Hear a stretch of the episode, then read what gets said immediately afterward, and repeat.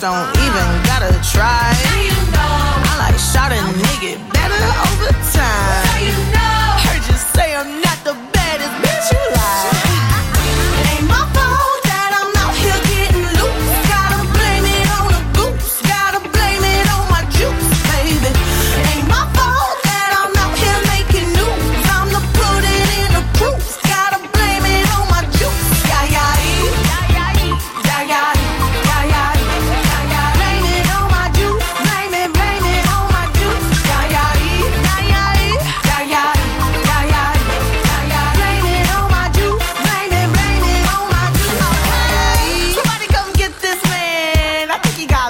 my DMs. What?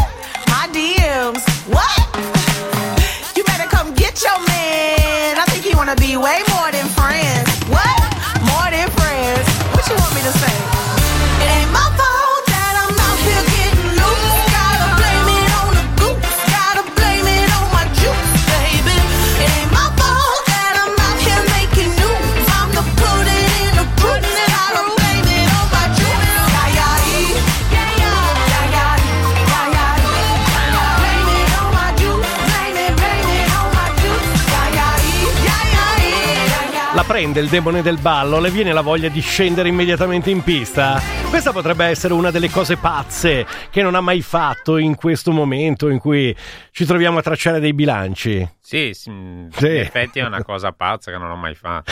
Eh, però la vedo convinta, pronto, prontissimo. Bentornati, sono le 9.05 minuti, seconda parte del giorno delle locuste, come sempre, come vuole la tradizione, perché noi siamo gente che rispetta la bella tradizione italiana. In apertura di seconda parte del giorno delle locuste eh, ci prepariamo a dare il benvenuto al professor Alessandro Santoro, ma prima di eh, salutarlo, quando ho letto la scaletta... Sì. Eh, so, so, sono quasi caduto in un tranello perché lei ha scritto Alessandro, il cantiere della riforma fiscale. E io ho pensato, cioè il mio percepito quando ho letto questa cosa è che ci fosse un cantiere della riforma fiscale intitolato alla grandezza del professor Santoro e l'avessero chiamato, eh, chiamato per l'appunto Alessandro, due punti, il cantiere della riforma fiscale. Invece no, cioè ha sentito il professor Santoro e ha detto faccio il cantiere della riforma fiscale è così? È così. Mannaggia, io avevo sperato nel contrario. Buongiorno, professor Santoro. Buongiorno, buongiorno. Detto, buongiorno. detto, già nel suo Ateneo, Alessandro Magno in virtù della sua grandezza conoscitiva. Professor Santoro, ci parli di questo cantiere della riforma fiscale? È stato già aperto? Ci sono gli Umarell? Dove si trova? Chi se ne occupa? Allora, eh, il cantiere della riforma fiscale partirà ufficialmente questa settimana, ovviamente eh, sotto la regia del Ministro dell'Economia. Eh, è un cantiere che è annunciato da tempo, ma che prima delle elezioni in Emilia-Romagna diciamo, sembrava alquanto traballante. Adesso, con una prospettiva forse di durata maggiore, eh, diventa uh, più, più, credibile nei limiti insomma, della situazione politica. Allora è, è interessante perché no, non è il primo tentativo ovviamente che si fa in Italia, in anni recenti ne sono stati fatti diversi di eh, tentativi appunto eh, di andare ad intervenire sull'insieme del sistema fiscale, non solo su, su singole imposte. E, e devo dire che eh, in molti casi questi tentativi poi non hanno portato a risultati concreti se non in minima parte. Ci si riprova partendo dalla imposta regina, quindi dall'IRPEF. Le idee in campo sono per il momento ancora abbastanza generiche, c'è un'idea eh, per esempio di intervenire eh, nell'ambito della tassazione delle famiglie, dove c'è effettivamente eh, una situazione molto confusa perché eh, come sa chi ha dei figli, da un lato l'IRPEF interviene con le detrazioni familiari che sono legate al reddito degli individui, dall'altro eh, l'Inps interviene con l'assegno al nucleo familiare che invece è legato al reddito familiare e tra l'altro trattando diversamente lavoratori dipendenti da lavoratori autonomi, quindi quella è un'area di intervento sicuramente eh, de, insomma, necessaria e sulla quale forse eh, la maggioranza sarà in grado di trovare una convergenza. Ma poi ci sono tanti altri discorsi, c'è il discorso di, di come si disegnano gli scaglioni, come si disegnano le aliquote, eh, se si fa qualcosa o meno sull'IVA, discorso che è rimasto in sospeso, abbiamo comunque 21 miliardi di clausole da disinnescare eh, come ogni anno um, e quindi eh, si annuncia un cantiere complesso, diciamo ci vorrà una notevole maestria nel gestirlo anche perché i tempi che ha annunciato il Ministro sono estremamente ristretti. Uh, in, in un'intervista la settimana scorsa ha detto che vorrebbe avere una legge delega approvata entro aprile di solito si procede così, si fa la legge delega e poi vengono emanati i decreti legislativi di attuazione. Eh, è, è, veramente estremamente ambizioso un disegno di questo tipo, vedremo se sarà realizzabile. Di certo eh, il nostro sistema fiscale ha parecchi problemi, eh, ha eh, diciamo, un livello di equità e un livello di redistribuzione molto limitato eh, e anche notevoli problemi di efficienza perché sono aliquote molto elevate a, redditi, a livelli di reddito molto bassi e viceversa aliquote eh, relativamente basse anche a livelli di reddito medio alto. Quindi il, gli spazi per intervenire ci sono, vedremo se sarà possibile tenere insieme le varie anime della maggioranza, le varie idee, sappiamo che sul fisco certo. ognuno arriva con la sua idea. Vedremo, dice il professor Santoro, e infatti essendo noi ormai tutti quanti anziani andremo a vedere il cantiere della riforma fiscale e commenteremo l'andamento eh, dei lavori, esattamente come si fa sempre eh beh, di fronte a un cantiere. Però una domanda al professore la vorrei fare, cioè mi sembra che uno dei nodi più delicati sia questa questione della rimodulazione dell'IVA, no? che è, è, un punto certo. forse cruciale da un certo punto di vista. Diciamo che lì c'è un problema politico molto grande, nel senso che ehm, l'attuale maggioranza si è divisa sul tema eh, in preparazione della eh, legge di bilancio che poi è stata varata, perché come è noto il PD sosteneva l'ipotesi di arrivare a una rimodulazione già con quella legge di bilancio, mentre il Movimento 5 Stelle e anche Italia Viva si sono uh, fermamente opposti. Il tema potrebbe ritornare eh, e avrebbe senso che ritornasse, diciamo così, perché ehm, eh, togliere la possibilità di manovrare l'IVA vuol dire togliere gradi di libertà, la possibilità di, di orchestrare una buona riforma eh, rimane un tema politicamente scottante ovviamente perché eh, è chiaro che si presta il fianco all'accusa di, di, aumentare, di aumentare, l'IVA a spese dei consumatori. Nell'ambito di una riforma complessiva eh, dove da un lato magari si riducono le imposte sul, sul lavoro ehm, potrebbe essere assolutamente fattibile. Sono le 9.11 minuti, siamo indietro sul fronte della riforma fiscale, ma ci insegna il professor Santoro che anche quando si è molto indietro, magari sotto di 20, poi si può sempre rimontare, quindi guardiamo con fiducia al futuro. Grazie professor Santoro. Però, eh, però, però, certo, si può fare come ieri sera, però ci vuole qualcuno dalla tua parte, per esempio ieri sera i tre in arancione, e quindi se gli arbitri sono diciamo non sfavorevoli è più facile recuperare da meno 20 e questo è un attestato anche non solo della grandezza ma dell'onestà intellettuale di quest'uomo che certifica eh, che in, in, certe circostanze come dire un aiuto può anche non far male. Grazie professor Santoro. Le auguriamo una buona giornata. Arrivederci. Arrivederci, a voi, arrivederci. Eh, eh, anche perché il professor Santoro la passerà in libertà. Eh, qualcuno della Popolare di Bari invece no. Ha visto la, la notizia del, dell'ultima ora, tre arresti domiciliari popolari di Bari, l'apertura del Sole 24 Ore ah, no, nella, vista, nella sua edizione online eh, battuta poco fa, qualche minuto fa. Tre arresti domiciliari, sì, siamo alla svolta. Secondo i nomi più importanti dell'inchiesta sono l'ex amministratore delegato Giorgio Papa, l'ex AD Vincenzo De Bustis, quello del famoso Green Bond. sui Green Bond, l'ex condirettore generale Gianluca Iacobini e l'ex presidente Marco Iacobini. Non si sa ancora chi sono chi siano i destinatari delle misure appunto di custodia cautelare ai domiciliari, eh, ma sarà questione proedo di eh, pochi, eh, pochi, minuti, forse qualche ora per capire effettivamente la svolta delle indagini. Nel caso naturalmente vi daremo gli aggiornamenti da qui alla fine della puntata dall'ex presidente della Popolare di Bari al tuttora presidente degli Stati Uniti che deve fare in conta i conti con una crescita del PIL frenata nell'anno preelettorale.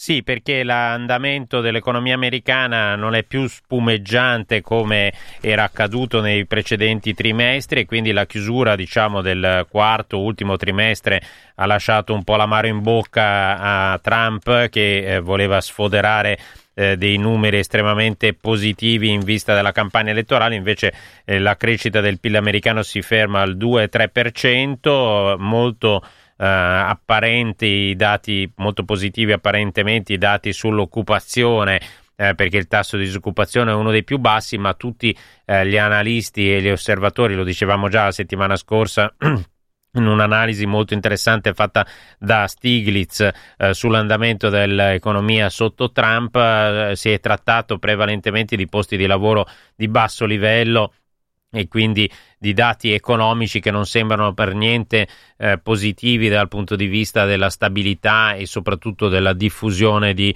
una capacità di reddito sufficiente eh, per eh, milioni di eh, lavoratori. Trump eh, più volte, non in questi ultimi tempi perché era impegnato in altre, in altre battaglie, ma ha attaccato Powell, il governatore della banca centrale della Federal Reserve, perché non ha toccato i tassi e nuovamente Powell proprio pochi giorni fa, l'altro giorno, ha fatto un, um, um, ha fatto un intervento in cui ha confermato che tiene i tassi fermi e ha anche evidenziato che le quotazioni di borsa, che c'è appunto un effetto bolla eh, sui mercati finanziari, eh, ma questo è arcinoto perché è legato appunto alla enorme massa di liquidità eh, che eh, circola in questo momento e che ha anche costretto la stessa Federal Reserve a intervenire eh, con operazioni eh, a tassi minimi per andare a tamponare per delle apparenti crisi di liquidità che si sono create sul mercato interbancario americano.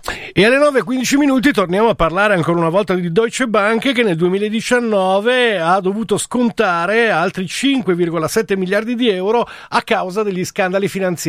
Sì, è il peggior bilancio da 5 anni tra costi di ristrutturazioni, multe eh, e perdite complessive. Il 2019 si è chiuso uh, con una perdita di 5,718 miliardi di euro. Complessivamente eh, il principale istituto di credito tedesco negli ultimi cinque anni ha accumulato oltre 12 miliardi di euro di perdite perché peggio del, dello scorso anno ha fatto solo nel 2015 quando la perdita per Deutsche Bank era stata di 6,7 miliardi di euro poi un altro miliardo,3 perso nel 2016 e altri 735 milioni nel 2017. Dietro questa uh, crisi profonda c'è anche il cambio che eh, il management sta cercando di governare dal trading eh, su, eh, il, nelle borse, sulle materie prime, il trading sui derivati che pesano ancora tantissimo sul bilancio complessivo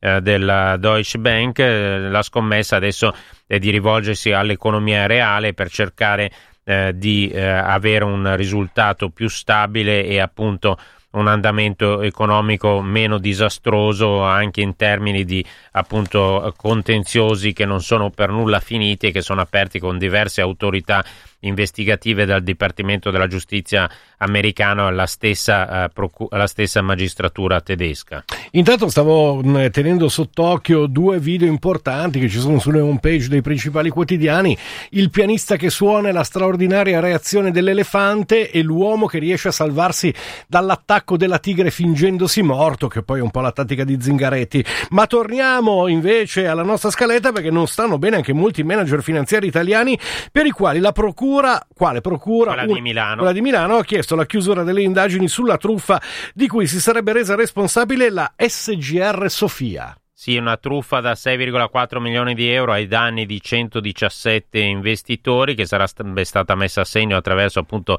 Sofia SGR. Sulla vicenda hanno indagato i PM Bruno Albertini e il nucleo di polizia economico-finanziaria di Milano e eh, ieri appunto è arrivata la notifica dell'avviso chiusura indagine a carico di 23 persone, ci sono alcuni nomi molto altisonanti eh, nel, in questa indagine della Procura di Milano, Fabio Innocenzi che all'epoca dei fatti era amministratore delegato di questa SGR e poi il professor Filippo Claudio Annunziata, professore associato alla Bocconi, Alberto Crespi che è fondatore eh, della SGR, i soci della stessa società di gestione del risparmio Daniele Bevacque e Luigi Capitani, il broker finanziario spezzino Marco Sturlese, tra gli indagati spicca anche Angelo Lazzari, manager bergamasco, il cui nome è ricorso anche nel caso dei 49 milioni della Lega che sono scomparsi piuttosto pesanti i reati ipotizzati perché si va dalla truffa aggravata alla violazione della normativa antiriciclaggio alla ricettazione e per dieci indagati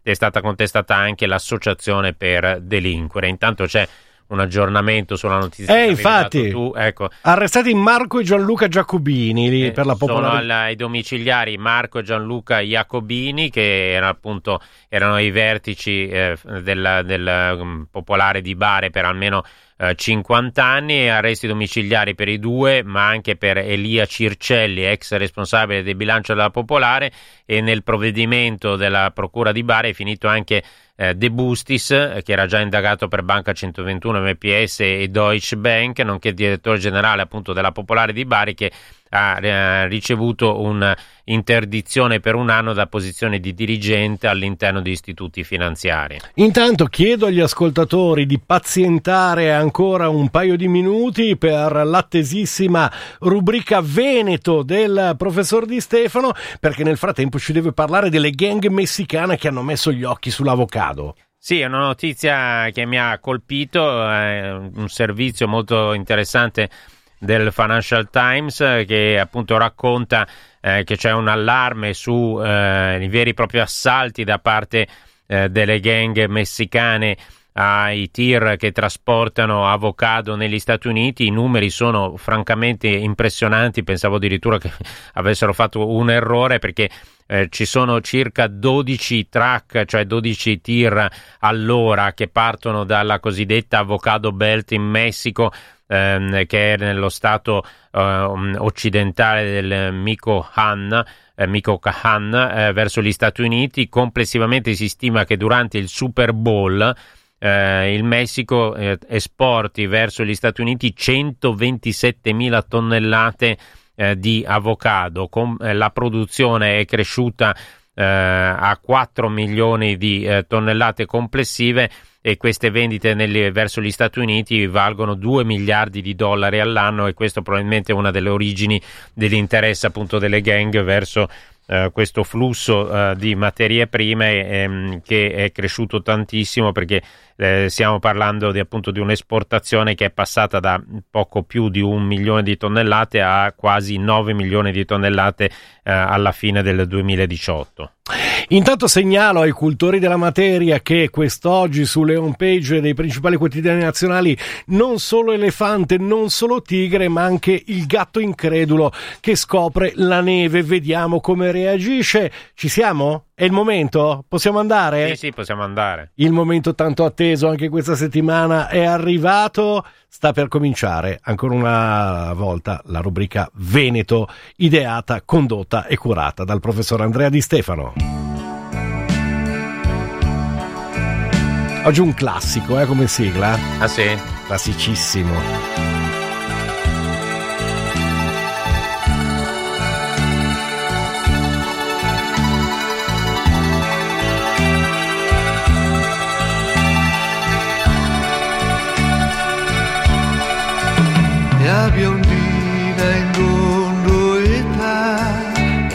E sera gomena dal piacere a povertà e assai indotta indormenza. Riconosce la biondina in gondoletta? Francamente no. Grande Però l'avevi mandato l'altra volta, quindi... No, non avevamo messo la biondina in Sì, gondoletta. l'abbiamo messo la prima, la prima puntata. No, la prima aveva mandato un- una roba a caso. Ah, Vabbè, comunque, la biondina in gondoletta oggi a introdurre questo nuovo appuntamento con la rubrica Veneto. Prima eh, della- eh, dell'enunciato e dell'argomento le chiedo, non c'è proprio la possibilità di comporre il conflitto tra lei e la simpatica regione del nord-est? Ma non c'è nessun conflitto. E come non c'è nessun Ma no, conflitto? si, si- si vuole solo evidenziare eh, che sotto. Ma lei non appunto- evidenzia, si scaglia. Eh, vabbè, ho capito perché ci sono dei tali, come dire, ma- delle tali magagne in Veneto che bisogna avere il coraggio di tirarle fuori anche Sì. per evitare la leggenda appunto del Veneto operoso e efficiente contro l'Oma ladrona. Sembra che Trump abbia messo a punto un piano di pace tra lei e il Veneto che potrebbe presentare nei prossimi giorni. Ci potrebbe essere anche la possibilità che la prossima settimana in studio con noi ci sia il genero di Donald Trump per trattare con lei e con Zaia il piano di pace. Intanto, in attesa, Veneto. Allora, questa settimana parliamo di uno scandalo eh, di cui appunto fuori dalla regione o anzi fuori dall'area si parla pochissimo, che è la Pedemontana Veneta, un'opera infinita eh, mai eh, completata, eh, con delle caratteristiche dal punto di vista infrastrutturale complicatissime perché sono 70 km su 95 di questa pedemontana veneta sotto il livello del terreno eh, in una delle falde più grandi d'Europa, 50 km di trincee aperte e in tunnel artificiale, eh, quindi un'opera complessissima e devastante a livello territoriale, tra l'altro nella realizzazione si è pure incappati in 270 tonnellate di amianto e rifiuti tossici a Trissino, eh, che è vicino all'epicentro della contaminazione da FAS di cui parlavamo la scorsa settimana, opera non ancora completata eh, e che è stata oggetto tra l'altro di incidenti molto gravi perché ci sono stati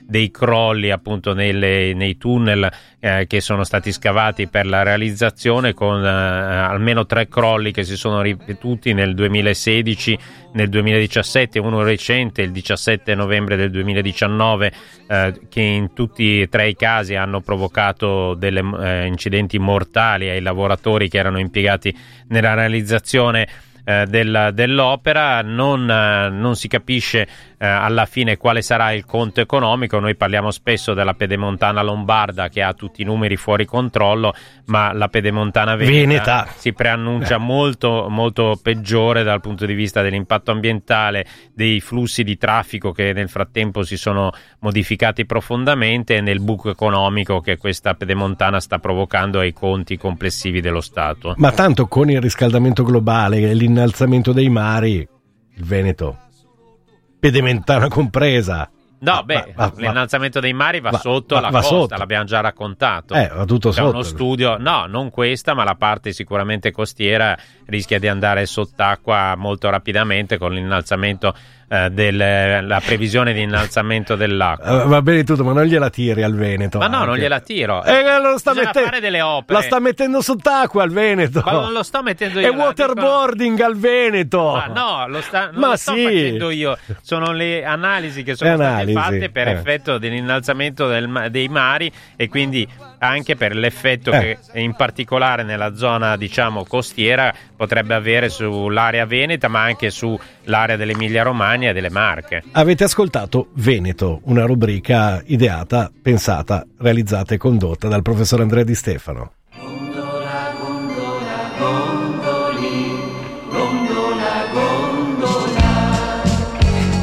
E con le liete note di Gondolì Gondolà andiamo a chiudere anche questa puntata del giorno delle locuste con l'auspicio che il piano di pace che Trump sta mettendo a punto possa essere poi condiviso la prossima settimana dal governatore Zai e dal professor Andrea Di Stefano.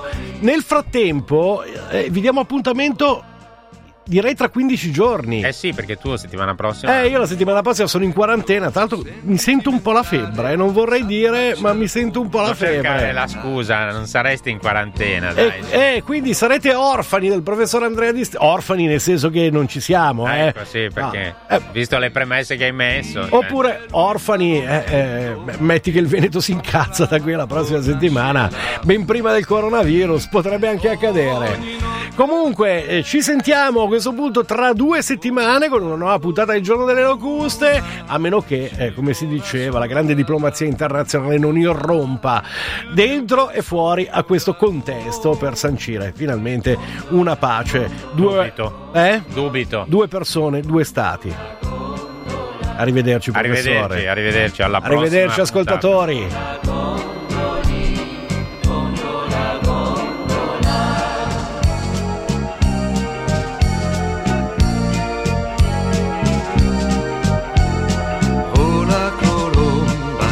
so lindo